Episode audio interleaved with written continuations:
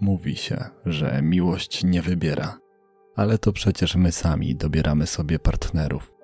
Abstrahując już od międzypokoleniowych wzorców relacji, czasem po prostu zdarza się tak, że zwyczajnie zawodzi nas intuicja i lokujemy uczucia nie tam, gdzie powinniśmy. Gdy orientujemy się, że tkwimy w toksycznej relacji, zwykle postanawiamy odejść, a to może skończyć się tragedią.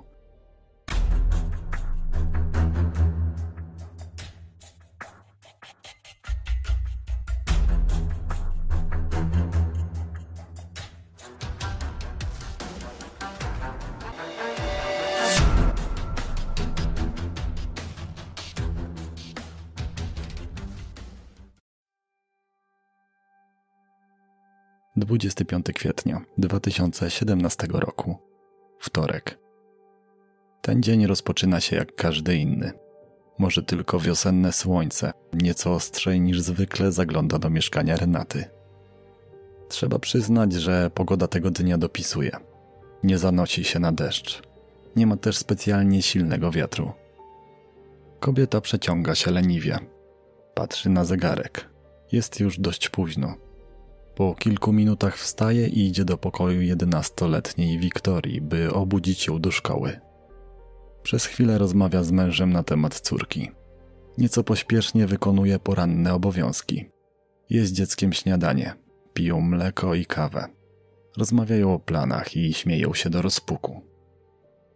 Nadchodzi czas wyjścia. Kobieta na fioletową koszulkę narzuca jaskrawo żółtą puchową kurtkę bo choć za oknem słońce, temperatura nie przekracza 9 stopni. Chwyta za rękę córkę, bierze z szafki portfel i opuszcza mieszkanie. Wsiada do czarnego Mercedesa C220 i jedzie w kierunku szkoły podstawowej Broadkirk w Kingswood. Około 8.45 dojeżdża na miejsce. Wiktoria wysiada i żwawym krokiem idzie w stronę budynku. Renata odjeżdża. Wraca do domu parkuje i wchodzi do środka. Na piętrze jest jej mąż. Około 13 opuszcza mieszkanie i znika. Wtedy widziana jest po raz ostatni. W tym roku minęło 3 lata od jej zaginięcia. Renata jest blondynką o miłym uśmiechu. Nie jest specjalnie wysoka. Ma około 167 cm wzrostu. Ma dobre usposobienie, jest pomocna i przyjacielska. Urodziła się w Konstantynowie Łódzkim, gdzie mieszka z rodzicami i siostrą. Po szkole podstawowej kontynuuje naukę na wymagających studiach prawniczych w Łodzi. Po zakończeniu edukacji na stałe przenosi się do stolicy województwa, gdzie znajduje pracę w Urzędzie Marszałkowskim.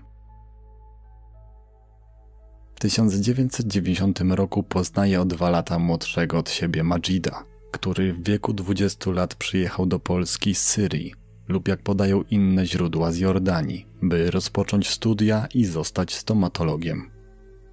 Blondynka o pięknych oczach sprawia, że Majidowi natychmiast miękną kolana. Strzała Amora uderza z niewyobrażalną siłą również w Renatę. Zakochani, po kilku latach znajomości w 1994 roku biorą ślub. Trzy lata później na świat przychodzi Magda, w 2006 roku Wiktoria. Małżeństwo jest udane i zgodne. Nie narzeka też na problemy finansowe. Kupuje trzypiętrowy dom w Żabiczkach, nieopodal miejscowości rodzinnej Renaty. Czegoś jednak brakuje. Mężczyzna marzy o założeniu prywatnej praktyki za granicą. Tam nie dość, że zarobiłby znacznie więcej niż w Polsce, to ich dzieci miałyby większe szanse rozwoju. Opanowałyby biegle język i uczęszczały do najlepszych szkół. Małżeństwo decyduje się na odważny krok. Wyjeżdża do Anglii, zamieszkuje w Londynie, a następnie w Kingswood, w Kingston upon Hull, we wschodnim Yorkshire. W mieście znanym z tego, że słynne brytyjskie czerwone budki telefoniczne mają tutaj kolor kremowy. Choć początki, jak to zwykle bywa, nie należą do łatwych, członkowie całej rodziny dość szybko adaptują się w nowym środowisku. Majid rozwija biznes i z czasem staje się właścicielem Genesis Dental Care Surgery, popularnej i przynoszącej zyski kliniki stomatologicznej w Bransholm. W zakresie usług ma też medycynę estetyczną i popularny ostatnio vampirzy lifting. Jest lubiany i ceniony przez swoich pacjentów. Mówi się, że jest miły, dobrze wychowany i ma w sobie duże pokłady empatii. Choć Renata jest dyrektorem kliniki na równi z mężem, również pracuje zawodowo. Najpierw w pomocy społecznej, a następnie jako asystent prawny w lokalnej kancelarii. W tym samym czasie wychowuje córki. Zdaniem koleżanek jest wspaniałą matką, niezwykle oddaną dzieciom. Wszystko wydaje się być perfekcyjne. Do czasu. W pewnym momencie Renata wpada na pomysł, by zostać terapeutką medycyny niekonwencjonalnej. W 2016 roku znajduje zatrudnienie w Instytucie Medycyny Alternatywnej Time Weaver. Jej konikiem jest uwalnianie pacjentów od złej energii. Renata odkrywa w sobie wówczas fascynację zdrowym trybem życia i organicznym żywieniem. Pasjonuje ją medytacja, duchowość, patrzenie w głąb siebie i odkrywanie swojego wnętrza.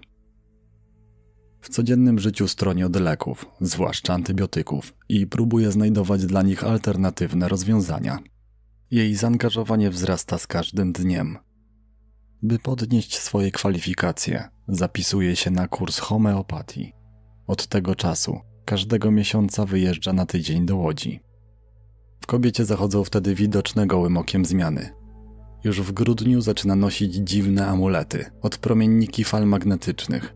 Rozprawia o reinkarnacji, świecie bez Boga i psychokinezie, a więc umiejętności wpływania na przedmioty samym umysłem. Jej codziennym zwyczajem staje się rozpalanie w mieszkaniu świec i odprawianie tajemniczych rytuałów. Otoczenie nie widzi w nowym hobby nic niezwykłego. Coraz więcej ludzi w obecnych czasach zmienia bowiem sposób myślenia i stara się być bliżej natury. Innego zdania jest mąż Renaty, który patrzy na fanaberię żony nieco sceptycznym okiem. Jednocześnie staje się coraz bardziej podejrzliwy. W ich związku nie układa się już jak dawniej. W styczniu 2017 roku żona informuje go, że chce zakończyć związek. Pragnie rozwodu. Chce wyjechać do Polski i zabrać ze sobą 11-letnią Wiktorię. Magda ma 20 lat i studiuje, jest więc wystarczająco dorosła, by zadecydować sama o sobie. Powrót do rodzinnego kraju planuje w lipcu, zaraz po zakończeniu roku szkolnego. Majid dostaje cios prosto w serce. Najgorszy możliwy scenariusz zdaje się spełniać. Traci kobietę swojego życia. Może stracić również młodszą córkę. Co jak co, ale na to na pewno zgodzić się nie może. Po głowie mężczyzny zaczyna wtedy krążyć obsesyjnie jedna myśl. Żona go zdradza. I to na pewno z kimś, kogo poznała w Polsce. Kimś, kto zauroczył ją nie tylko swoją osobą, ale również zaszczepił w niej nowy sposób myślenia. Z tego powodu Majid postanawia zamontować lokalizator GPS i kamerę w samochodzie Renaty, a także zainstalować szpiegowskie oprogramowanie w laptopie. Zapamiętale szuka sposobu, by śledzić także jej telefon. Mijają miesiące. Na początku kwietnia Renata i Majid organizują Wiktorii przyjęcie urodzinowe. Dziewczynka co prawda urodziny ma dopiero pod koniec miesiąca, ale z jakiegoś względu kobieta nalega, by przyjąć wcześniejszy termin. Impreza odbywa się 8 kwietnia i przebiega w przyjemnej atmosferze. Są goście, masa prezentów i kupa śmiechu. Rodzina robi sobie zdjęcie. Renata, Majid, Magda z chłopakiem i solenizantka. Na twarzach wypisaną mają szczerą radość. Wydaje się, że w tym związku może dojść jeszcze do kompromisu i wszystko będzie jak dawniej. Rzeczywistość przynosi jednak zupełnie inny scenariusz. Majid na święta wielkanocne przyjeżdża do Polski. Skarży się na dziwne zachowanie żony. Opowiada również o rozwodzie. Siostra i mama Renaty, które odbywają z nią rozmowy telefoniczne w tym czasie, zauważają w niej subtelną zmianę. W ich odczuciu straciła dawną werwę i radość życia. Stała się nieco bardziej niż zwykle wycofana. 25 kwietnia 2017 roku. Rankiem Renata zawozi młodszą córkę do szkoły. Kamera miejska robi im nawet zdjęcie. Kobieta ma na sobie żółtą, puchową kurtkę, jej córka fioletowo-różową.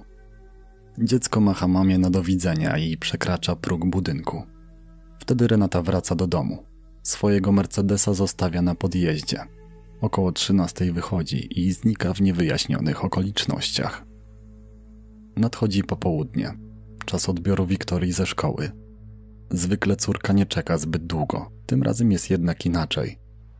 Majid zaczyna się niepokoić. Gdzie może być? Czy coś jej się stało?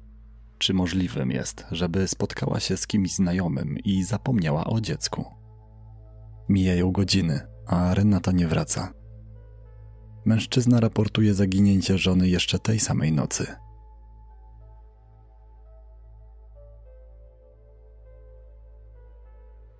Rozpoczynają się poszukiwania.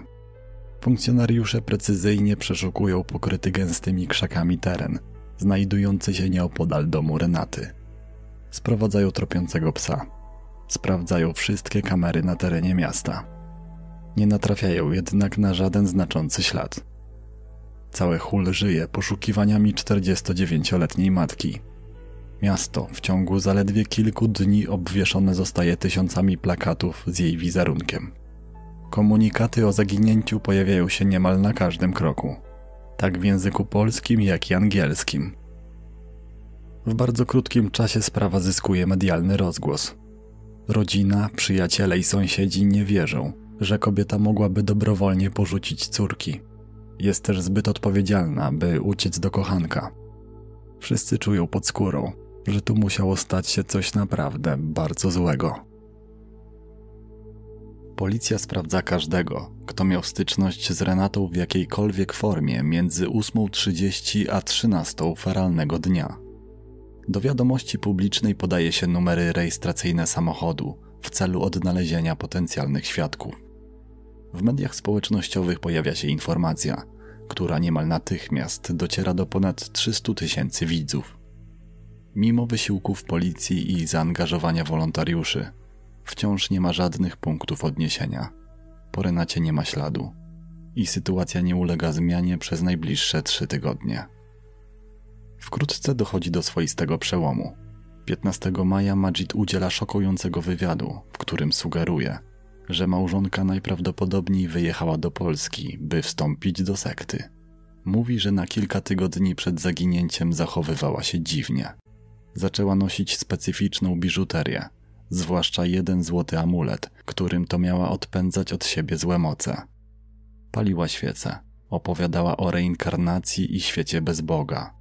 Odbierała tajemnicze telefony, być może właśnie od przedstawicieli kultu, do którego wstąpiła. Wśród rzeczy osobistych Renaty znalazł ponadto niepokojącą notatkę, która jego zdaniem jest dowodem na niewierność żony i potwierdza przypuszczenia o dobrowolnym wyjeździe.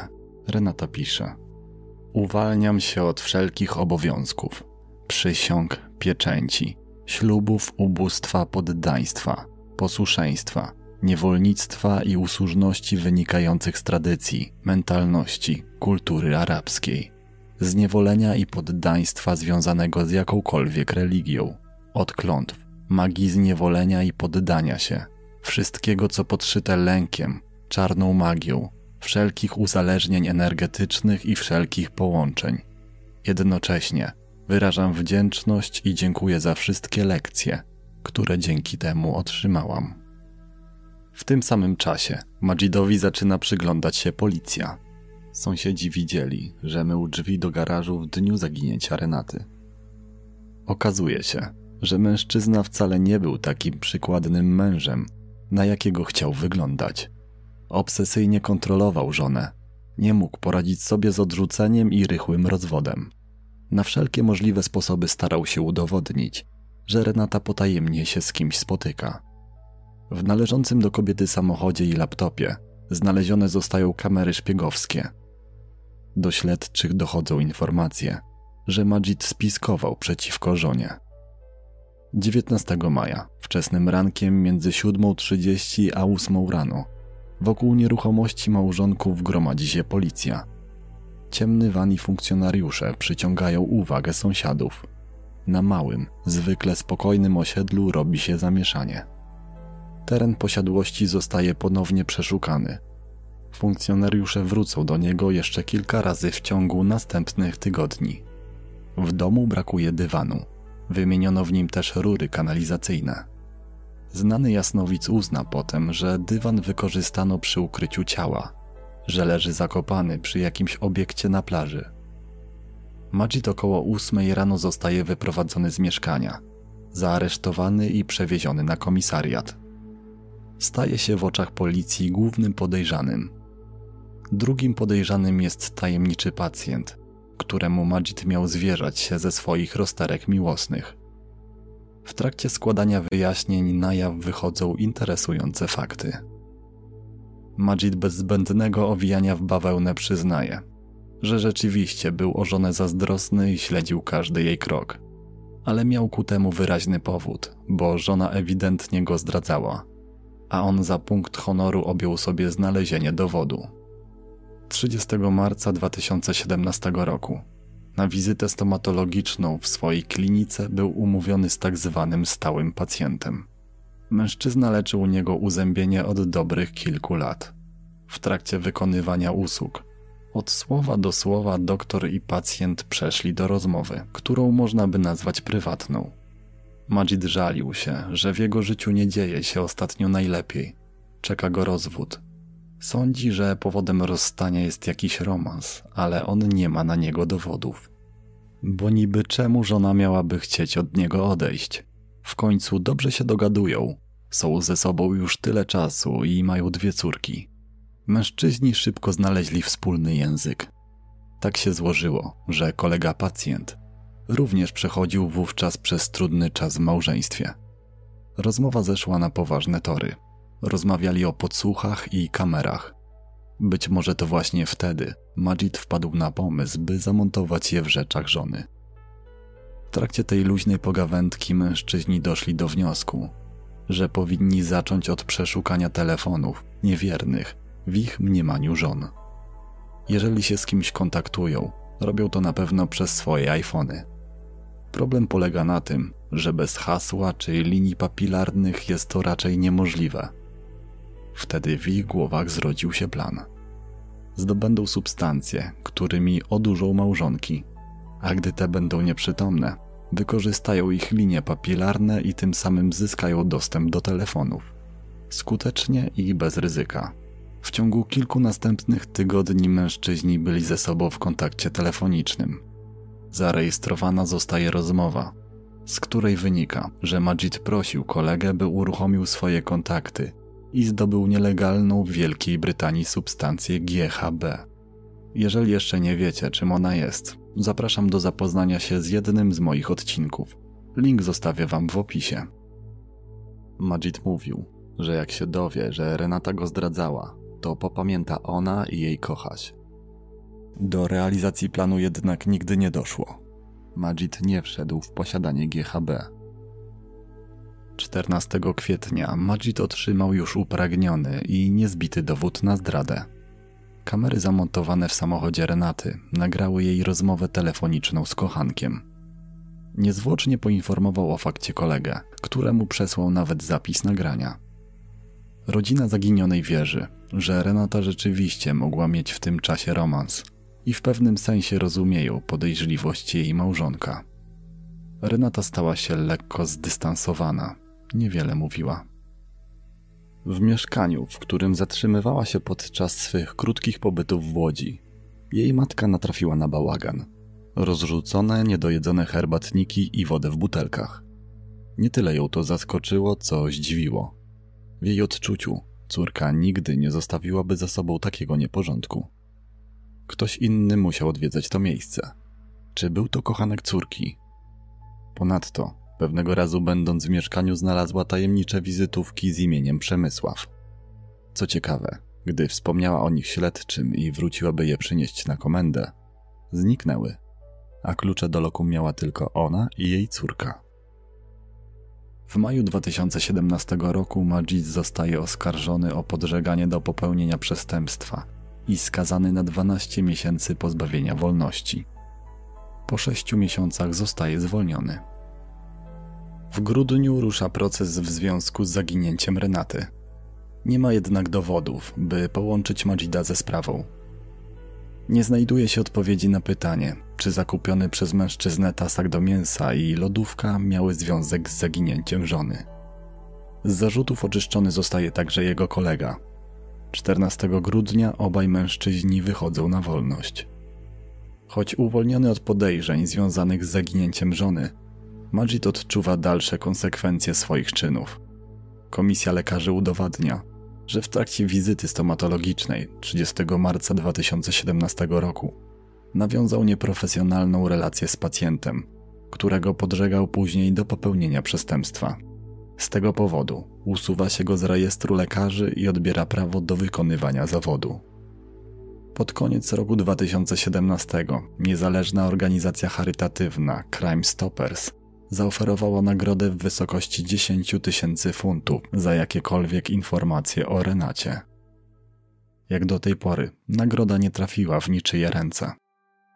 Do dziś nie wiadomo, co stało się tego pięknego, słonecznego kwietniowego dnia 2017 roku. Starsza córka Renaty, Magda, w pół roku po zaginięciu matki wzięła ślub. Biorąc pod uwagę okoliczności, musiało być to dla niej bardzo trudne doświadczenie. Zaopiekowała się Wiktorią. Takie było życzenie mamy na kilka tygodni przed zniknięciem. Co by się nie działo, dbaj o swoją młodszą siostrę. Młoda kobieta wierzy, że Renata żyje, że dlatego prosiła ją o zaopiekowanie się siostrą. W przejmującym apelu prosi o kontakt. Mamo, kochamy cię. Daj nam tylko znać, czy wszystko jest ok. Wróć do nas wtedy, gdy będziesz gotowa. O to samo prosi mama i siostra Renaty. Majid nie mieszka już w Hul. Wyjechał. Utrzymuje, że nie miał związku z zaginięciem żony. Mężczyzna otrzymuje ogromne wsparcie od swoich dzieci. Dziewczyny są przekonane, że ojciec nigdy nie zrobiłby nikomu krzywdy, tym bardziej ich mamie, kobiecie, którą kochał nad życie. Mija już trzeci rok od zaginięcia. Renata wciąż jest poza zasięgiem śledczych. Bliscy twierdzą, że za bardzo kochała życie, by je sobie odebrać. Jeżeli rzeczywiście uciekła z kochankiem, to jak to możliwe, że nie pozostawiła za sobą żadnych śladów? Wydaje się, że nie opuściła Wielkiej Brytanii. Nie znajduje się też na terenie Unii Europejskiej. Jej paszport został w domu. Renata nie wybierała gotówki z żadnego bankomatu na terenie kraju. Nie płaciła kartą. Czy poradziłaby sobie bez pieniędzy? Dlaczego nie zabrała ze sobą złotego amuletu, z którym nigdy się nie rozstawała? Czy wstąpiła do sekty, jak podaje małżonek? A może ktoś ją skrzywdził? To ostatnie wydaje się być zdaniem angielskich śledczych najbardziej prawdopodobne. Cieszę się, że wysłuchaliście tej historii do końca. Przy okazji chciałbym podziękować za wszystkie łapki w górę, subskrypcje i komentarze. Naprawdę wiele dla mnie znaczą. Dziękuję jeszcze raz i do usłyszenia wkrótce. Okay, round two. Name something that's not boring. A laundry? Ooh, a book club. Computer solitaire, huh? Sorry, we were looking for Chumba Casino.